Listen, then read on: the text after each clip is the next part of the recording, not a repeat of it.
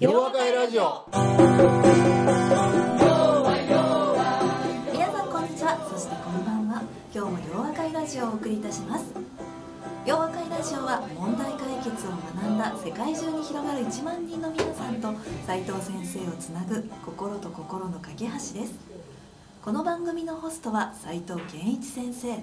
そしてお相手するのは私ユッキーです。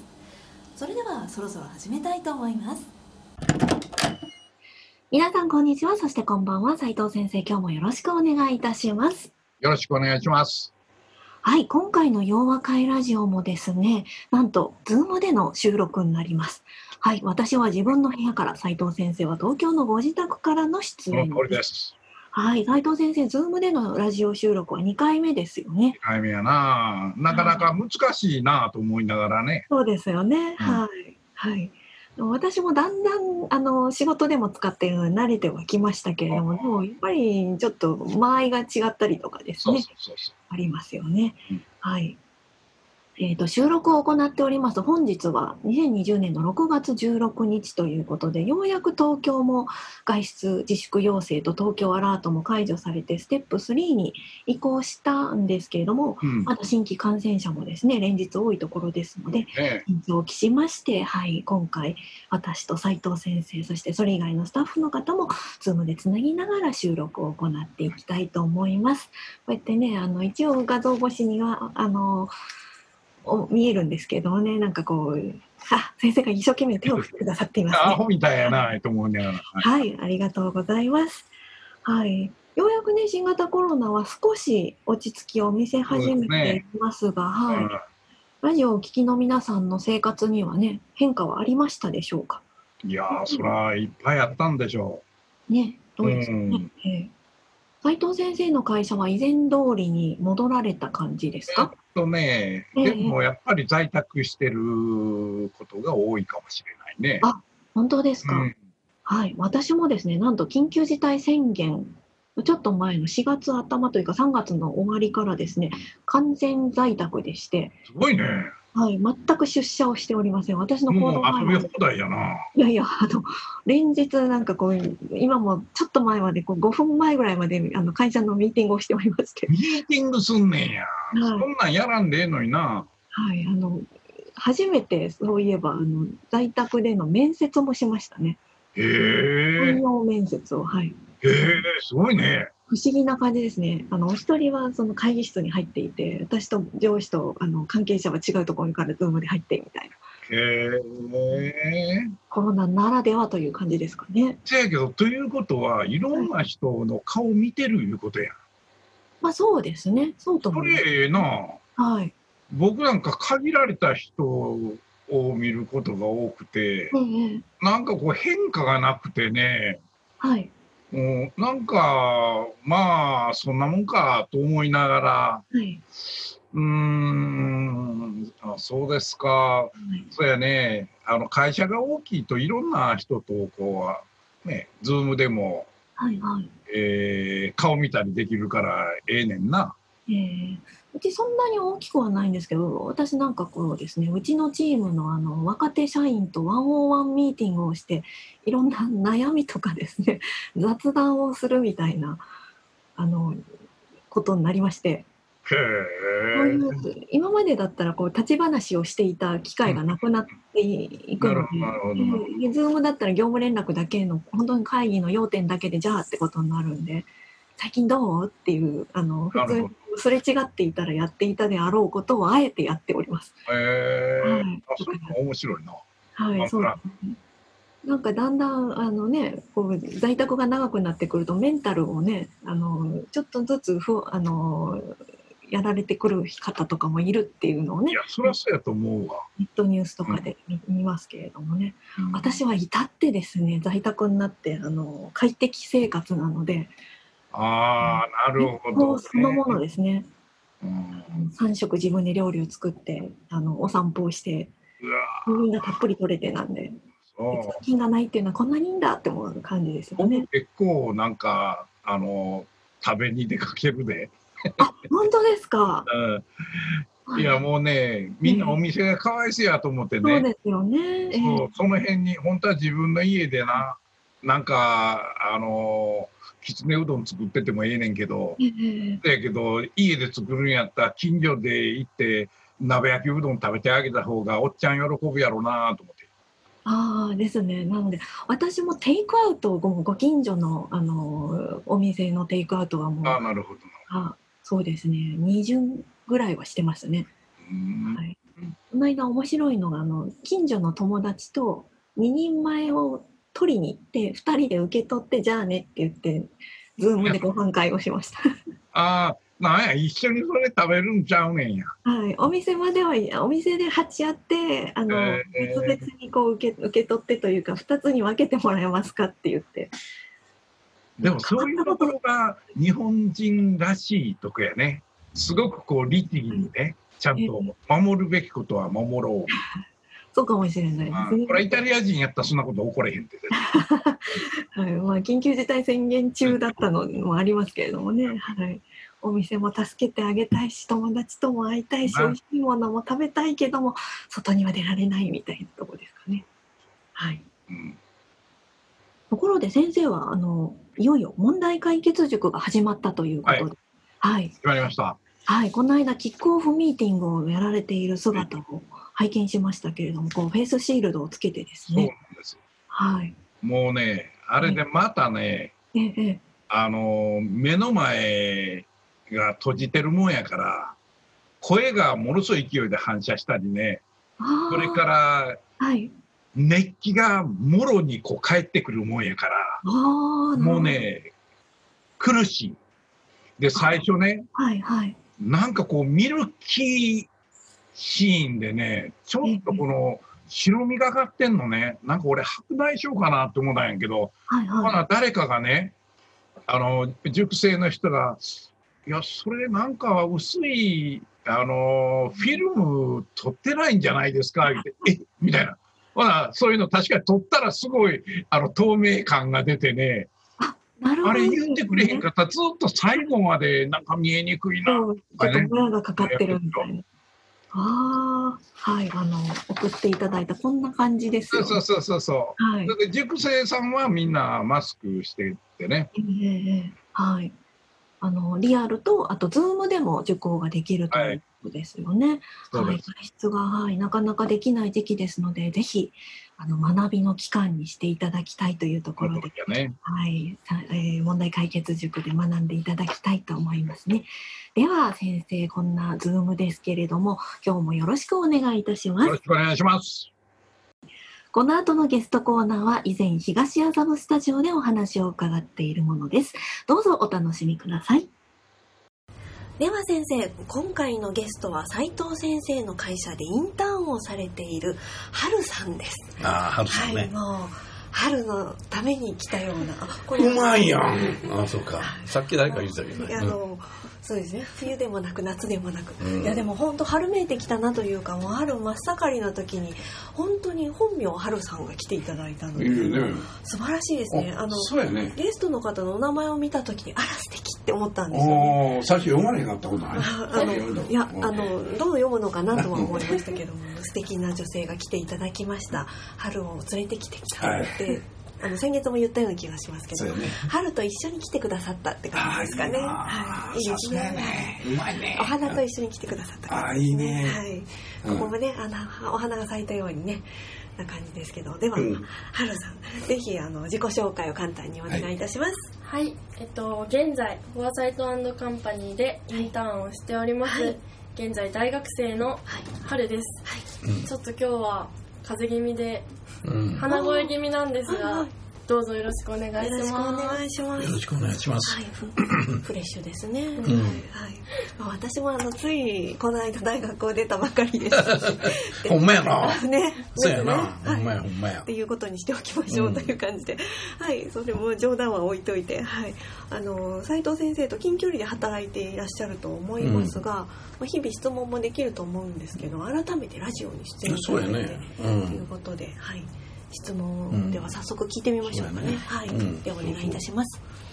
ちょっと4月ということではい新規一点といういいね。少し関連したようなはい。はいはい。感じで難しい言葉最初にちょっと概要を言いたいんですけど、はい。難しい。難しい言葉で言えば先生自身の変革について簡単な言葉で言えば、どんくさいおっさんにならないためにはどうすればいいかということについてお聞きしたいんですけども、ええそんな質問せえ。へんよな、みたいな。ええああ、そういうこと。私今 SNS とかウあ。ェブライターをやっていて、はい。そこで若い女の子向けにい。ろいろコンテンツを発信する機会が多いんですね。でこれから先も日本の女の子たちが強く生きれるように、まあ、サポートしていきたいと考えているんですけど、それをするにあたって心配が一つありまして、うんはい。3つじゃないんですけど、あ、なるほど。すごいスピードで社会のこう動きが変わっていく中で、まあ、私が10年後とか20年後あるいはもっと斉藤先生ぐらいの年になった時に、はい。まあ、若い人からこの人はダメだなとかこの人の考えはもうダメだなとか思われたらその女の子若い女の子たちに考えを知ってもらおうと思ってもそれができなくなってしまうってことがうんちょっと一つ心配事で、なるほど。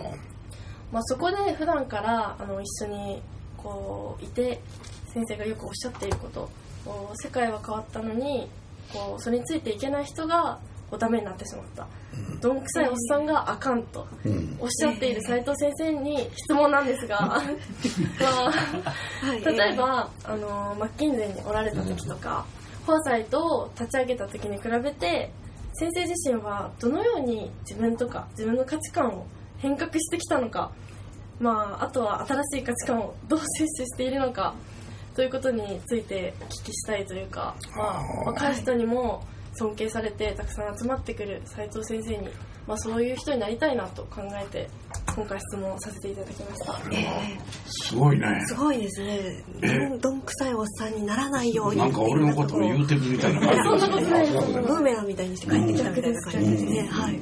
でもぜひ聞いてみたいなと今思ったのはちょうど私来る前にこうネットをいろいろ見てたんですけどもなんか40歳代42.5歳の時になんか成長が止まるっていうのを新しいものが受け入れられなくなってくるっていうのを読んで、そんなことないんじゃないっていうのを思ったんですけれどもあので多分42.5歳より上の方はこうえそうなの？って思ってるのかもしれないですしそのより前の方はそうなっちゃうの？っていうのもあると思うので、私もすごく聞きたいなと思いましたね。はい、いやいや、これね、はい、今42.5言うたやん。はいはい僕はよくあのクラスっていうか教える時えにね、えあの45がピークやって言ってきたのね、はいはい。それで45がなんでピークかっていうとね、ええ。それはやっぱり僕の友達で大会社に行った人たちがね、ええ45歳ぐらいの時に人事に呼ばれてお前そろそろ次の人生考えた方がええんちゃうかっていうことをこう言われたっ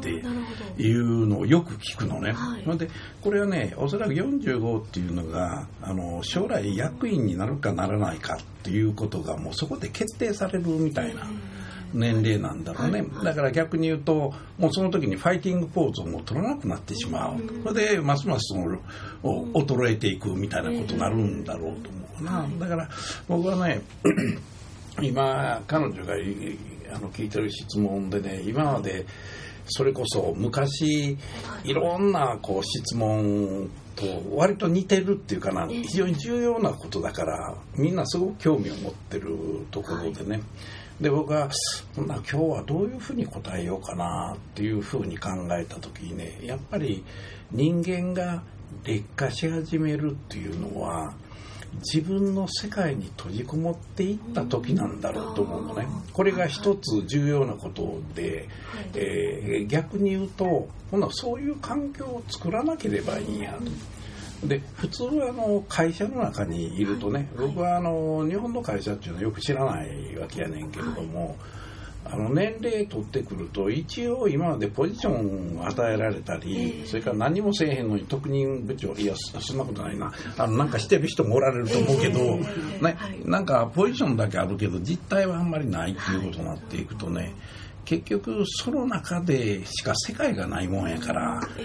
それでこう生きていこうとするわけじゃないですか。とするとねあのそのことから言うと僕らが年齢がいくつであろうがどういう人たちと付き合ってるかによってねもう確実に変わっていくとだから僕はそれをあの例えばスポーツであったりお茶であったりお花であったりというそのいわゆるクラブ俗に言うクラブ活動であったりね。それが将棋であれ何であれって僕はかめへんと思うねんけどね。あのやっぱりいろんな世界の人を知ってみる。それで知ってみるっていうのはただあってね。あの会話を交わすということよりも僕がよく言うのはね対話をすべきであるっていうのね、人の知恵から学ぼうと思うと一方的に聞くんではなくて自分の意見を述べる、それで相手の人の意見も聞きながらまた質問したりする。こういうことをやることによってね学べることがいっぱいある。だからそれは自分の会社以外の人はもちろんあの話をしなきゃならないし逆に自分の会社だけの人と付き合ってると思ったらそれは警告であると思った方がいい。ともう劣化するしかないという道を歩んでることになるぞと。だからあのまあいろんな人と対話することやねんけど特にね僕が気にしてることっていうのは、えー、他の人って言った時もともすれば、自分よりもあんまり優れていない人たちと付き合いがちじゃないのかなって思ったりするのね。つまりそれ何かって楽やから。つまり自分よりもひょっとしたらこの人すごいんちゃうかなってすごいなと思ってるとね気合入ってきてね。すごくこうしんどいじゃん、だからそれ避けるためにも楽ちんな人と付き合ってる方がいいって思ってしまうとねそれはやっぱりあかんわけよ、交代していくから。だから他の人たちとあの対話すること重要やねんけどできれば優れた人。まあ優れた人っていうのは別にそのお金持ちであるわけでもないやろうしポジションの高い人であるわけでもないだろうしね。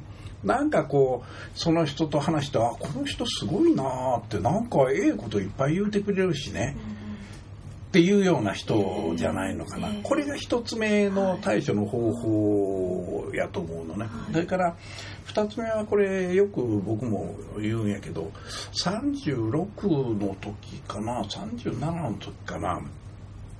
振り返ってみるとねあの仕事しかしてない人生を歩んでたのね、要するにそれこそ会社行って家帰る、でいつもボロクソに自分で自分にプレッシャーかけてるもんやから、だからまあ自分なりにいろんな仕事できたと思うねんけど、これって俺の人生かっていうふうに振り返った時があってね、これ違うやんと。今度はどうすんのよということでね、でその時に決めたことは毎年新しいことを一つやろうと、うん、ということを決めたわけだ、でこの新しいことをやるっていうことと、それからもう一つさっきのあの一番目に言ったいろんな人と会うっていうのは割と関係してんねんけど、新しいことをやるとそこで新しい人に会うわけやな。それで僕がこの2つ目の新しいことっていうのは実は新しいことっていうのは自分にかなりプレッシャーをかけなきゃならないのね。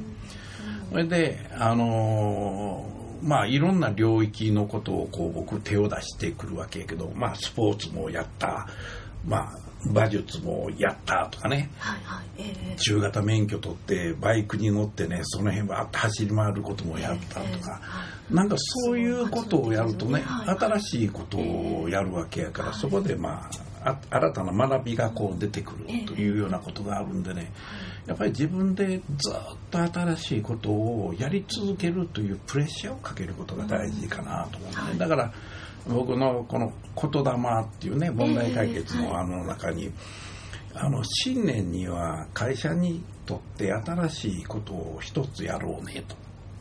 はい、それで自分の誕生日には自分にとって新しいことを一つ始めよう、つまり年に2回やることなんだよ。僕の場合自分の会社があるもんやから、はい。ね、そうするとそれはやっぱり考えてないとあかんしどういうことをやるべきかっていうようなことを常に新しいこと新しいことやほんでまた人間が劣化していくええ。手っ取り早い方法っていうのは今までやってたことを繰り返すことなんだと思ってるわけね。はいだからそれやってる限りあかんから常に新しいことを考える。ルーティーンの仕事もルーティーンはないはずやからええ。新しい工夫がいるやろうと。常に新しいこと新しいことを考えると。これが2つ目の大事なところやと思うのね。でちょうど僕あのえっ、と今月かあのある会社であの講演をするんでね今またあの3時間講演せなあかんからざっと90枚の資料を作らなあかんねんけど、え。それを今作り直しててねこう思ったことは例えば今今僕がお話ししたのはあのいろんな人との対話することが大事やぞって言うた。2つ目は新しいことをやることが大事やぞって言うた。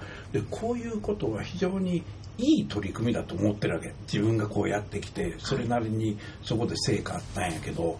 でも3つ目は実はこのさっきの資料を作りながら考えててね。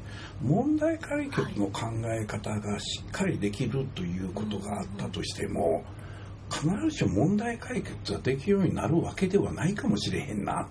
ほんなら何が必要かっていうとな、はい最も基本的なことよ。ええはい。人を大事にするやつ。まりねはい。自分のためにとかうん。そのために問題解決を学ぶんやって言ったらねそれはあかんねんやっていうことやな。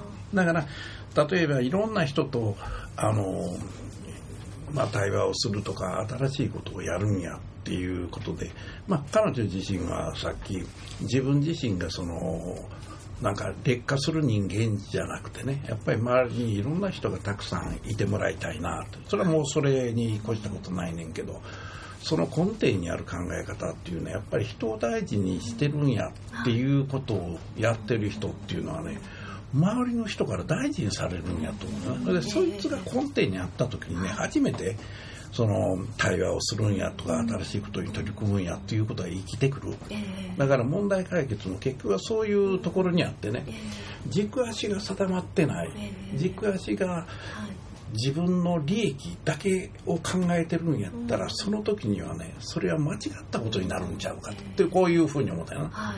まあ、今、はるちゃんがそういう、ね、あの質問をまさに自分自身、自分自身、俺と思ってて、俺もその下手するとな、ここでもうそろそろちょっと休憩ねって思ったりもするんだけど、あ、休憩したらあかんねってこうね、投げかけられてんねんけど、ええ。だから改めて考え直してみると、今お話したその3つっていうのは、何としてでも守らなければ、結局は人がいなくなっていくっていう状況になるんじゃないのかなと思うねんな。なるほどですね。はいありがとうございますいえいえ。あの自分より優れていない人と付き合うと楽だからそっちに流れていくみたいなことをおっしゃったのすごく心当たりがあるというかなんとなく自分もそういうこと知ってた時があったなと思ってすごく刺さりました刺さったか。ツボに入りました入ったかありがとうござい。ますいえいえ。ねええはいやっぱりこうプレッシャーというかね刺激がありますよね。そうだよな。同じような人たちとばっかり会うんではなくてっていうところですね。はい。そう。それから、ラジオもな、はい。ええギャラリーもな。洋和会もな。はい、春巻もな。はい、みんな映画な、みたいなな。面白いですよねいろんな方に出会えてですね。はい。先生が常に好奇心を持ってらっしゃるんだなってことが分かってすごく今後もぜひ付き合って長く付き合いさせていただきたいなと思いました、素晴らしいね。よろしくお願いします。いや、俺今心配してね、そうそう、好奇心をって、いや、あの、えあんま大きな声で言うたらあかんねとか言う、いや、ちょっといや、どういうことですか？あれ、今の、はい、カット、ここはね、みたいなね。突っ込まないよ。あ突っ込まない。はい、はい、はい、でもあのずっと進化し続けるっていうかか自己改革をしていく何でしたっけ？自己変革ですね、うん。をしていくっていうのもね素晴らしいですよね、うん。私も面白い人が好きなんですよね。優れた人っていうよりもわかるなんかこうそうそう、そうやね。面白い人ですよね変人ですよ。今、世の中に必要なのは変人よ。そうです普通の人間はね、おもんないわけ。別に、そのまま、ね、好き勝手にやってもらったらええねんけど、やっぱり変人っていうのはね、こいつすげえなって、おもろい考え方するなって、そういう人がね、増えていくことが大事やろな。面白いですよね。うん。ごめん、すごい私爆笑してるのは、あの、この間、久しぶりに同期と会ったんですけど、変人やった。いや、私の時変わってるなっていうのを思ったのと、うん。今年の、あの、私の星占いを見た時、そんなに真剣に見てるわけじゃないですけど、変な人ばっかりと会うって書いてあって、当たっているかもしれない人。あ、そうかいな。はい、あの実学会も洋和会も行きたいなと思う。春巻き会も行きたいなと思います、はい。うん。面白い人は大歓迎ですのでねラジオにも来ていただきたいと思います。でも春さん本当にねあの若い女の子をこう支援していきたいいやっていうと素ころが晴らしいよ、若いのにまだね。はい。ってちょっというところが変人です。も。うえー変人大好きで、ここは変人の集まりやから。ね。やっぱり変人というかね尖ってるというか面白い人はねそうそう面白い。やっぱり、うん。あの話を聞いててあって楽しいですもんね。はい。どうもありがとうございました。ありがとうございました。ありがとうございました We can make it good. よわよわよわよわ I will be with you. 洋和会ラジオそれでは皆さんまた次回お耳にかかりましょうお相手は斉藤健一先生と私ヨッキーでした。大きな輪になる。いつも通じ合う。大きな輪になる。